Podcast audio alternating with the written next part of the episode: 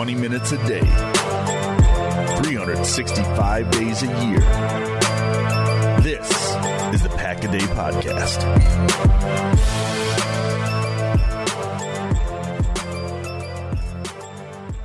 What is good, Packers Nation? Welcome into an all-new episode of the Pack-A-Day Podcast. I am your host, Andy Herman. You can follow me on Twitter at Andy Herman NFL. Thank you so much for being here today.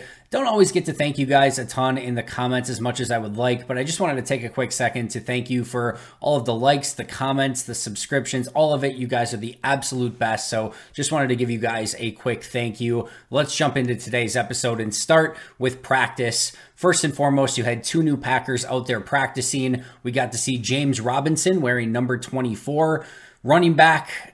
Exciting to see him out there. You know, nothing dynamic in the little bit that we saw in individual drills, but I thought he looked good. He looked spry, and it's just exciting to see him in a Packers jersey and see what he can bring to the table. Patrick Taylor signed with the Patriots to their practice squad, so he officially will not be back in Green Bay right now, but they get another option to take that spot, and Robinson has some experience, certainly running the football, but also in pass protection, catching the ball out of the backfield. And Matt LaFleur was asked about Emmanuel Wilson and what he needs to do to get more carries on Wednesday.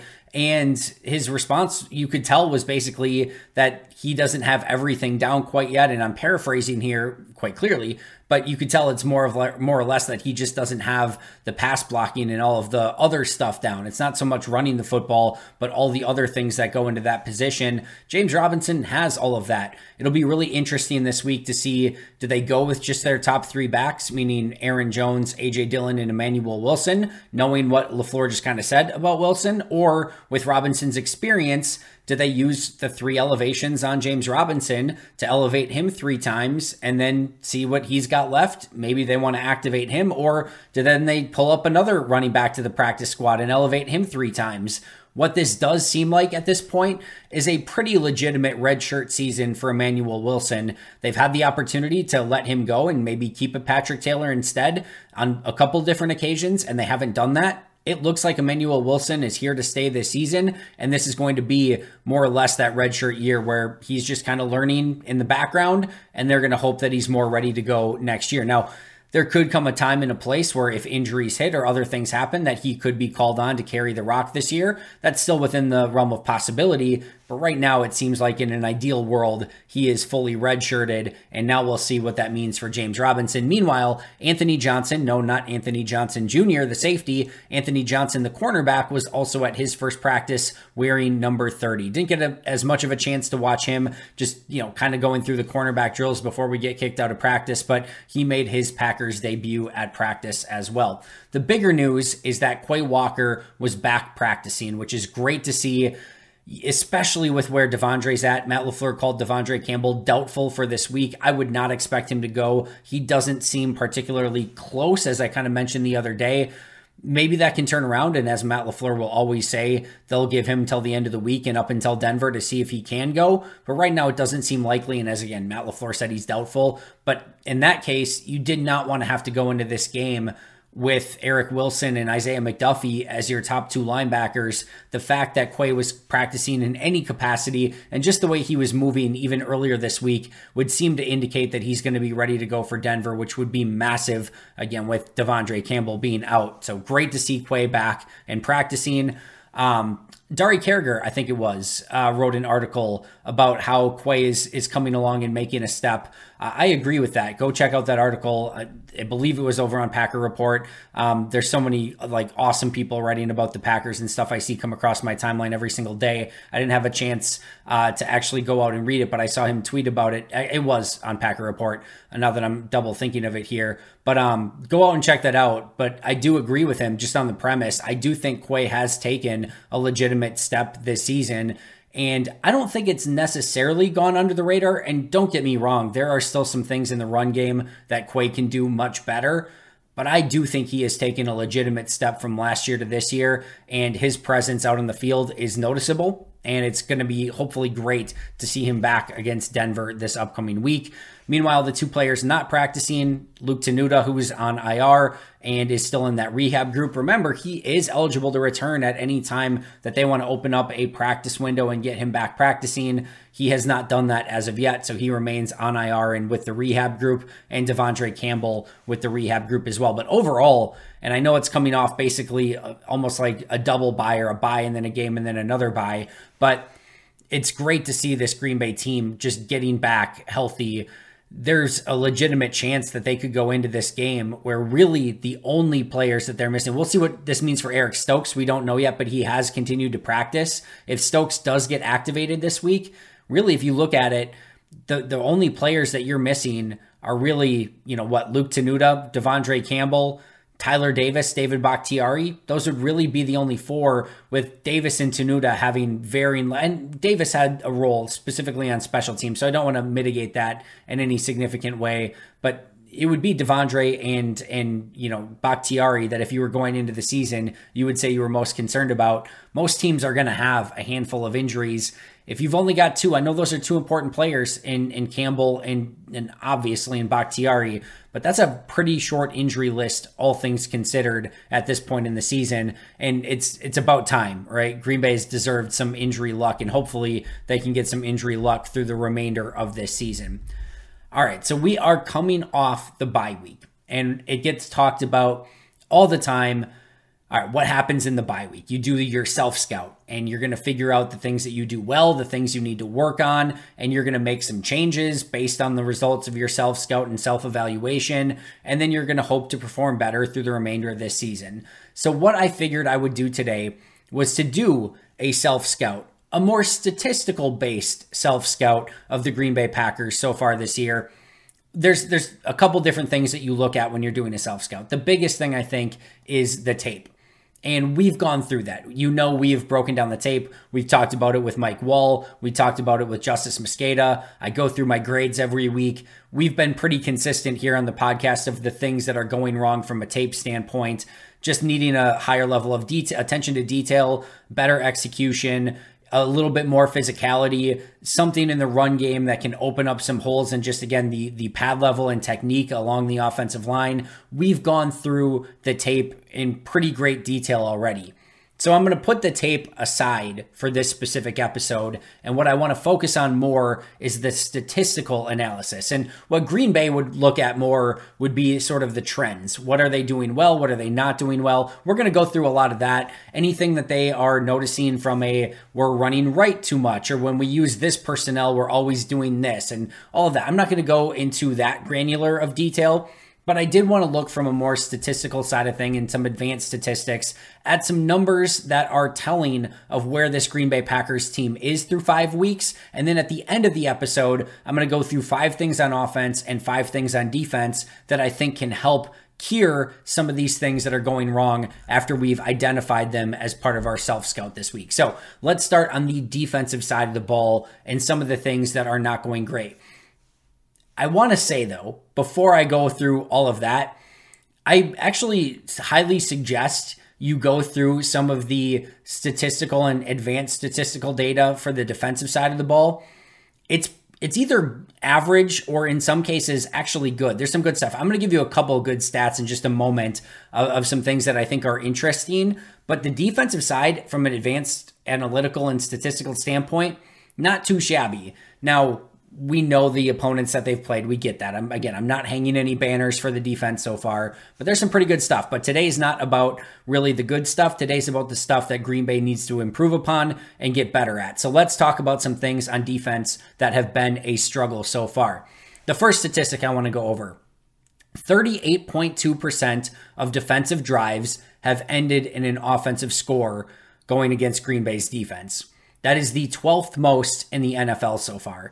With all of these statistics that we're going to go through today, it is worth noting that Green Bay has played one fewer games than just about everyone else. There have been a handful of other teams with byes, but just remember that as we go through that. But that's why the majority of the stats that I'm going to go through today are a percentage-based and not just a pure individual statistic because they have played that one fewer game. But 38.2% of defensive drives have ended in an offensive score. Again, 12th most in the NFL. So that means when teams do get the ball, over a third of the time, they are scoring in some capacity. Now, that might just be a field goal. There can be some bend but don't break that's involved in that, but they're giving up the 12th most percentage of offensive drives that are resulting in some sort of scoring play. And I think we sort of feel that organically when we're watching this team. There's not a ton of drives against Green Bay's defense. It's more of these long drives that can sometimes take a huge percentage of the clock and go down and they score points. And again, you look at it at the end of the day and it's like, well, they only had four scoring drives, but they only had, 6, 7, 8 drives throughout the course of the game. And you end up with this high percentage of drives that ended up in scores. So 38.2%. And that is again, 12th most in the NFL. They are allowing 4.3 rushing yards per attempt, which is the 11th most in the NFL. Now, some good news there. Remember, they were at 5 yards per carry a season ago, so it's better. They have cut that down a little bit, and it's no longer in the bottom 5 of rushing yards allowed per attempt in the NFL. It's still the 11th most, though, and 4.3 is still not a winning success rate from a defensive side of the ball. And we always talk about some of the key players that are on this defense, whether it be Rashawn Gary, Preston Smith, Devontae Wyatt, Kenny Clark. I would even go as far as to say TJ Slayton and, Quay Walker, Devondre Campbell. This is a defensive front that has a lot of money, time, effort, energy, draft picks, everything else invested into it. Lucas Van Ness, we can go on and on. This needs to be a defensive front that's better against the run. And right now, giving up the 11th most yards per attempt on the ground is not a great way to have success in the NFL. And that's why you get some of these long drives. And that's why your efficiency on defense is really poor. Again, it's not as bad as it was last year. That's a small step. It's not a bottom 5 run defense in the NFL. That's a small step, but it's still basically in the bottom third of run defenses in the NFL. Additionally, they are giving up 143.4 rushing yards per game, which is somehow only 5th most in the NFL. It feels like it should be more than that, but they are giving up the 5th most rushing yards per game in the NFL. And this is even coming off a game where they played a Raiders offense that's not notoriously known for running the football. Against the Saints, they went against Kendre Miller. They didn't even have to go against Alvin Kamara or Jamal Williams. It's not like they've played the best of the best. The Bears in week one do not boast a phenomenal runner. And even against against the Falcons, obviously you had, Bijan Robinson. Algier, they actually held down pretty well in that game. And against Detroit, it was David Montgomery, who wasn't extremely efficient, but did have a good game overall. But it's not like they've played the best of the best running backs outside of Bijan Robinson in the NFL and still allowing 143.4 rushing yards per game. Again, 5th most in the NFL, obviously a clear issue. The next one I want to go over is 4th down percentage. That's not normally one just because there's usually not that many.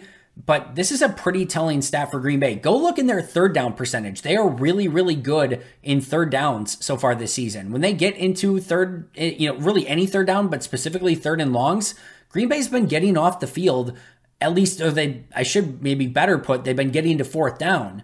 However, their 4th down percentage allowed is 80%. They've had 10 4th down attempts by the opposing offense, and they have allowed 8 out of 10 conversions on those 4th downs, the highest rate in the NFL. It is a relatively small sample size, which 4th down conversions usually are, but 8 out of 10. And you talk about a team who was in a close game with the Saints. They were in a close game with the Falcons. They were in a close game with the Raiders.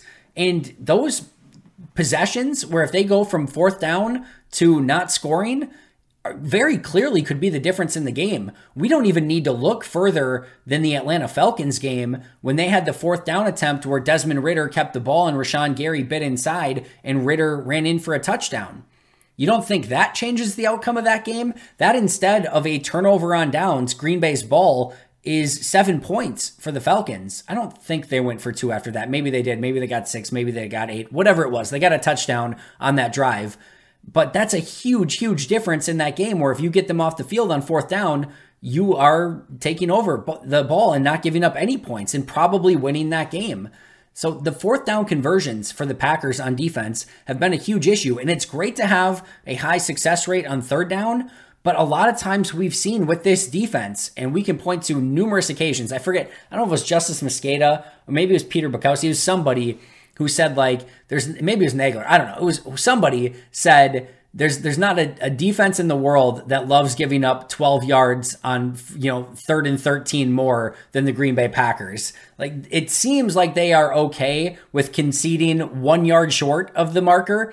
That's not good enough in the modern NFL, especially with Operation Tush Push in the game today. Those are going to get converted far more often than not, and we are seeing teams come up with some creative stuff off the Tush Push, where if you are selling out to stop the QB Tush Push, you are allowing yourself to get outflanked to the outside, and Green Bay's been susceptible to that on numerous occasions as well.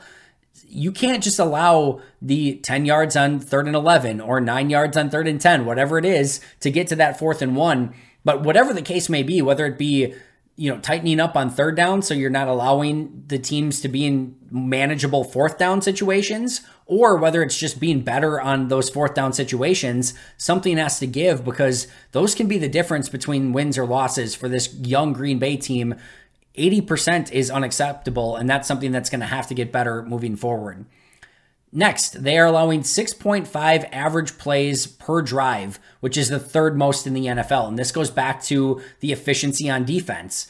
Yeah, it may be that they are allowing only the 12th most, percentage of drives that end up in a score, but they are allowing these huge elongated drives. 6.5 plays per drive is a lot of plays on average per drive, and that's indicative of it being the third most drives allowed of any team in the NFL, or plays per drive in the NFL. That just shows you that the opposing offense is keeping the ball and keeping the defense on the field, keeping the offense out on the sideline and getting them out of their rhythm, and meanwhile wearing down the Packers defense. And we've talked about that on numerous occasions, of how it's so important that Green Bay really tightens up and make sure that they're not giving up those big drives, because it's having this, really negative effect on the rest of the team and just the morale, the fans in the stands. Everyone's just, it's death by 1,000 paper cuts, and it shows in the advanced statistics here. Additionally, they're allowing 3 minutes per drive, average time allowed per drive, 3 minutes, which is the seventh most in the NFL. So teams are bleeding the clock against Green Bay, which again is indicative of the efficiency or lack thereof, amount of plays, and just again, death by 1,000 paper cuts. Additionally, they only have 5 takeaways on the season, which is tied for fourth worst. I'll note again, they've had one less game than a lot of the other teams, so they could increase that a little bit with the difference in games there, but still only 5 takeaways in 5 games, and overall 5 takeaways is tied for fourth worst in the NFL, and that's just 1 per game at this point, which is not ideal from a defensive side of things. So many of you probably know that Damian Lillard was just traded to the Milwaukee Bucks, and as soon as I found out, I had to get opening day tickets immediately, and I will be there at that game because I use Game Time and even got to use code Pack-A-Day for $20 off, which made it even more sweet. The process was so insanely simple. They have these flash deals, and you can click on the different areas of the stadium to see which prices are available. You can see the actual view of the seats. It was hassle-free and just super, super simple. Game Time is the place for last-minute ticket deals as well. You can forget planning months in advance. Game Time has deals on tickets right up to the day of the event. Get exclusive flash deals on tickets for football, basketball, baseball, concerts, comedy, theater, and so much more. The Game Time guarantee means that you'll always get the best price. If you find tickets in the same section and row for less, Game Time will credit you 110% of the difference. Snag the tickets without all the stress with Game Time. Download the Game Time app, create an account, and use code Pack-A-Day for $20 off your first purchase. Terms apply. Again, create an account and redeem code Pack-A-Day for $20 off. Download Game Time today. Last minute tickets, lowest price, guaranteed. It's finally football season, which means it's also finally daily fantasy football season. And while I get excited to play daily fantasy every year around this time, I'm even more excited this year because I'll be using Prize Picks for all my daily fantasy selections. Prize Picks is really simple to play. You can make picks and submit your entry in less than 60 seconds. Even better, they offer ultra quick withdrawals to make all your transactions super fast and easy. Also keep an eye out for weekly promotions that can lead to big payouts. My favorite? Taco Tuesday. Each Tuesday, Prize Picks discounts select player projections up to 25% to provide even more value. Before football season ramps up, I've been using Prize Picks for my MLB and college football picks as I prep for a season of winning in daily fantasy football. The experience has been amazing, and it's increased my daily enjoyment of watching Brewers and Badger games. Now, it's time to get some Jordan Love entries in prior to this weekend's game. The great thing for me is that they offer Apple Pay, which makes depositing money into my account so incredibly easy. So what are you waiting for? Join me on Prize Picks by going to prizepicks.com/Pack-A-Day and use code Pack-A-Day for a first deposit match up to $100. That's prizepicks.com/Pack-A-Day using code Pack-A-Day for a first deposit match up to $100. Prize Picks, daily fantasy sports made easy. From a positive side of things, or at least an interesting side of things, for those who are thinking that maybe this defense is just a soft, non-pressure defense, they have a 36.1% blitz percentage, which is actually the sixth most in the NFL. So Joe Barry has been bringing some pressure. The pressure can be, or blitzing can be measured in a few different ways. I don't know, like if they line up in a three defensive linemen and two, edge rushers, and all five come, it's considered a blitz in most cases. It'll be interesting to see how that is more parsed out, but overall, they're bringing pressure. They're bringing more guys than, normal, and having the sixth best blitz percentage in the NFL, which leads to the next one. They have 11.0% hurry percentage, which is the sixth most in the NFL as well. So they are getting hurries and pressures on opposing quarterbacks, partially due to them blitzing, but their efficiency up front on the defensive line and at the edge position has actually been pretty good, at least compared to their NFL brethren. And then additionally, they're allowing only 1.95 points per drive, which is tied for 14th best in the NFL. Not great, but okay. 1.95 points per drive. But then we go back to, all right, but you're allowing these really long drives and bleeding the clock and sapping your defense and taking any momentum away from your offense. That is sort of the bigger issue here, is that efficiency side of things, not necessarily the points per drive. It's all encompassing that you're allowing these really long drives that usually end up in scores, or at least at a higher percentage than the rest of the NFL. So that is what needs to be worked on defensively, or some of the negatives overall defensively.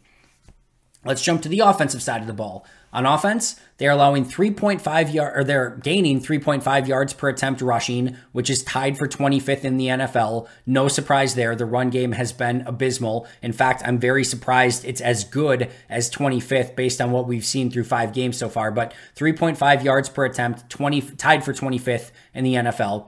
2.0 yards before contact per attempt, tied for 28th in the NFL, which that's indicative of the offensive line just not opening up anything.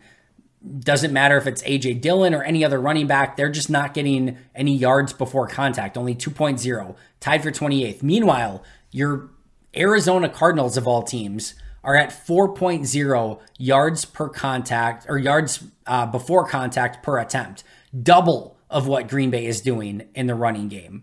That is massive. It's just crazy to think that the Cardinals are getting 4 yards on every carry before they're even being touched, and Green Bay's getting 2 yards on every carry before they're getting touched. That is a huge, huge difference, and something that Green Bay needs to massively improve upon. They're at 81.6 rushing yards per game, which is 27th in the NFL. So they need a lot better rushing attempts, rushing yardage, rushing per attempt, all of it. The run game in a nutshell, very, very bad. From a passing standpoint, they have a 55.6% completion percentage, 32nd in the NFL, dead last, worst, however you want to put it. Their completion percentage, not good enough by any stretch of the imagination. Part of that is a 5.6% drop rate, which is the 7th highest in the NFL, or at least tied for the 7th highest in the NFL. So receivers need to do a better job of catching the football. Meanwhile, they want to know why that completion percentage may be low. We just talked about the drops, but their average depth of target is 9.8 yards down the field, the highest in the league. So they are throwing down the field more than any other team in the NFL. If you want to know what might be good from a yards per, or depth of target on each pass, the 49ers and Dolphins, two of the best offenses, are at 7.6 average depth of target. Green Bay's at 9.8. It may not sound like a lot, but that's a significant difference. And Green Bay probably needs to, not take quite as many big play opportunities down the field and just try to be a bit more efficient. Their 3.7% interception percentage is the fourth most in the NFL. Their 77.3 quarterback rating is the 27th in the NFL. They have 22.5 receptions per broken tackle from a receiving standpoint, 24th in the NFL. So what that means is it takes 22.5 receptions by the Packers receivers, that includes running backs, tight ends, and receivers, before they break a tackle. So they'll break one tackle every 22.5 receptions, 24th in the NFL. That needs to be better. They're averaging 5.3 plays per drive, 30th in the NFL, 25.1 yards per drive, 26th in the NFL, and only 2 minutes and 25 seconds time of possession per drive in the NFL, 30th overall. That is all of it. The efficiency there, the time of possession, the yards per drive, the yards per play per drive, all of it really, really, really bad, which just speaks to the inefficiency on offense. Now, from a Jordan Love standpoint, he is at negative 6.9% completion percentage on offense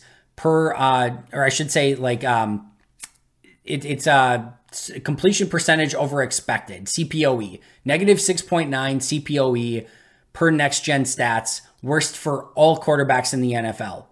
So if you have I think there's somewhere around a 62% expected completion percentage, and he's at 55. That's a negative 6.9% completion percentage, or in that case, it would be negative 7, but you get my point. That's why, if you're talking about, again, this is an advanced analytic to show this is what they would expect based on all of their numbers that go into their system based off of the computer chips and everything else, that based on how open wide receivers are on a given play, they would expect X for completion percentage. So in this case, it was 62 point something, and Love was at 55 point something to that extent, which is a negative 6.9. Again, worse than the NFL. Part of that is drops, receivers being in the wrong spot, all of it. I get that this is a young offense and it's not just on Jordan, but the end result is the worst in the NFL. And the same thing in the running game. A.J. Dillon, if you go, rushing yards over expected, Dillon is at negative 0.79 per next gen stats. So if you are looking at what he has to work with, this has nothing to do with poor offensive line. This is based on what he's getting. They would expect him to be here, and he's at negative 0.79 yards per every single rush. So he's almost gaining, it's not quite a yard, but you get the point of almost a yard less every single time he rushes the ball than what he should be getting. That is fourth worst in the NFL. And this is explained by Matt LaFleur in his press conferences recently, where they're basically saying we will have a perfect play called and we're getting the bare minimum off of it, and we need to make better plays. And I think Adam Stenovich doubled down on that and said, not only are we getting the bare minimum on our good calls, we are not having players bail anything out on a bad call and just go make a play. And you get to that and you just get to this extreme inefficiency, and it shows in sort of the expected, yards per attempt. In both Jordan Love and A.J. Dillon's case, it is far, far, far below average. So those are sort of the issues that exist right now on offense and on defense. The bigger thing then becomes on your self-scout, on your bye-week report, is what do you do to fix it? So let's go on defense first. Number one, and we talked about a little bit, is some of that fourth down defense, but I want to put third down defense along with it. It's kind of what I mentioned before of it's not just giving up 9 yards on 3rd and 10, because you have to know in the modern NFL that their teams are going to go for it on 4th down and short, and they're going to get it more often than not, as we've seen, indicated in the 80% of times that they've got it against Green Bay, which is a huge number. They need to be better on 3rd down to make sure that they're not picking up free yardage and getting in a manageable 4th down situation. And then they need to be better on 4th down, because like I said, just go to that Atlanta game. You are better on 4th down in that game. You're probably 3-2 right now. And there's probably some situations that I'm not even thinking of off the top of my head against the Raiders game as well. I think there was the one play where they pitched outside on a 4th down and picked up a 1st down. Or there was, a play on 4th down where they did the little jet sweep against Green Bay too. Those are big plays in that game. If you don't convert those, Green Bay gets the ball and has the opportunity. That's a turnover-worthy play. But Green Bay can't get off the field in those situations. So that is number one that needs to be better. Number two is that turnover percentage. Matt LaFleur has said he wants to be +2 in the turnover margin every single game. You know, they're not there at all. And on defense, they're only generating one turnover per game.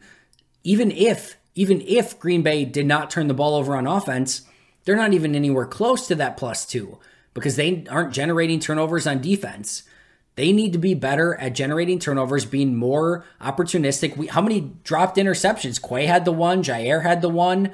There's probably other ones that I'm not thinking about too, but when the ball gets thrown to you, you got to make sure that you are taking advantage of it and not giving those gifts away because those can also be game-changing plays. It's another thing against Atlanta where you take care of that side of things, and we're probably talking about an extra win against Atlanta and a very different 3-2 Packer team rather than a 2-3 Packer team.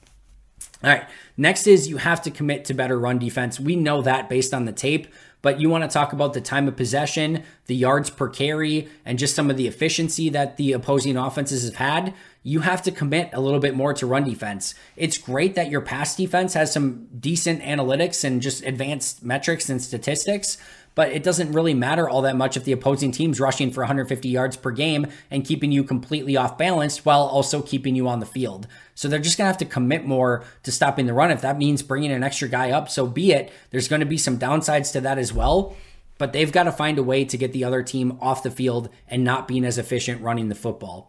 Number four is just continue to pressure and blitz the quarterback. That's been working well, so don't change that. Continue to be aggressive where you can and let Rashawn Gary hopefully get some more snaps and continue to get to the quarterback at an extremely high level.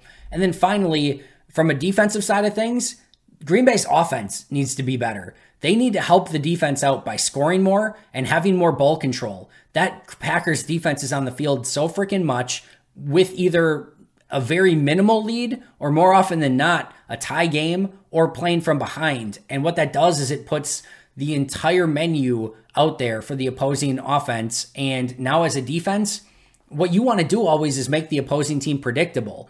And you are constantly battling against, they have their entire menu of plays open, run, pass, RPO, play action. They can do whatever the heck they want. So Green Bay's offense needs to do a better job of helping out the Packers defense to help them be successful. Help me, help you. That's where we're at right now. So the five fixes on defense, fourth down defense, better turnover percentage, commit more to the run, continue to pressure and blitz the quarterback when appropriate, and they need some help from their offense on the defensive side of the ball.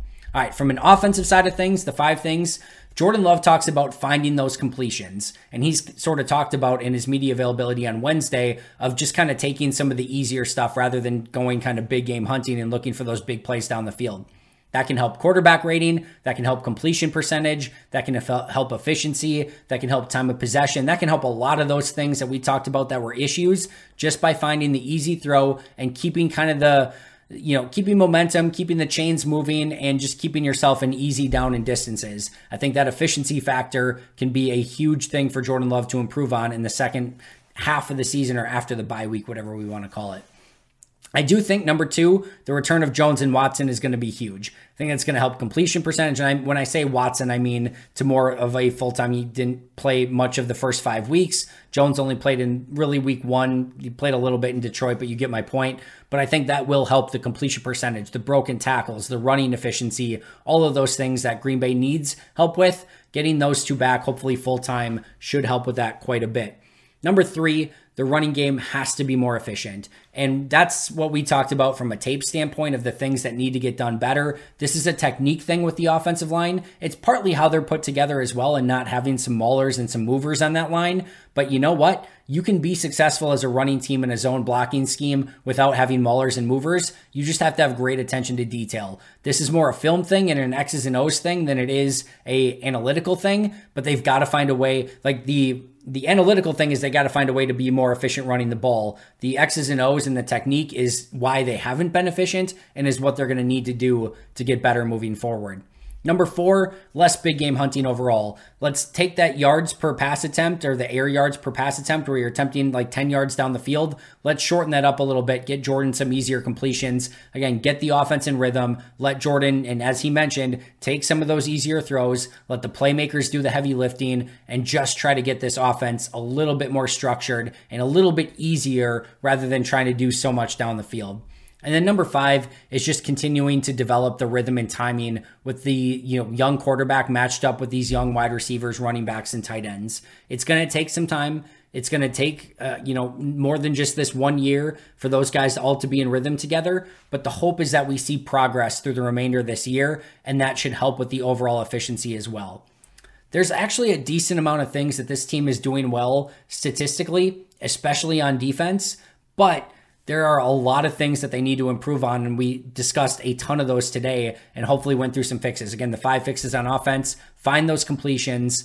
The return of Jones and Watson is going to help massively. The run game needs to be more efficient, less big game hunting, and continue to develop that timing and rhythm with Jordan Love and his young weapons. The good news is they should have a great matchup against a pretty darn bad Broncos team this week to hopefully work on all of those things, both on offense and on defense that we just mentioned. And what it all really boils down to, if you had to boil this all down to one theme on every side of the ball, it's efficiency. Their defense is inefficient. Their offense is inefficient. There are things that both of them do well, but it's not consistent enough and it's not efficient enough. And that's really this, and Matt LaFleur's talked about it this week. They need to find a better rhythm. They need to be more efficient. They need to play more complementary football. We've gone through these things verbatim over the past couple weeks, but I think when you look at it analytically and statistically, it even paints a bigger picture. And these are really clearly the things that they're going to have to narrow down and be much better at through the remainder of this season. That's going to do it for me today. Shout out to our All-Pro and Hall of Fame members, Most Hated Minnesotan, PJ Wynn, John Wild, Shea Bradad, Arnaldo Espinoza, Jennifer Wright, Boom Handle, Lori Lord, and Donald Lee. You guys are the best. I will see you guys again soon. But until next time, and as always, go Pack Go.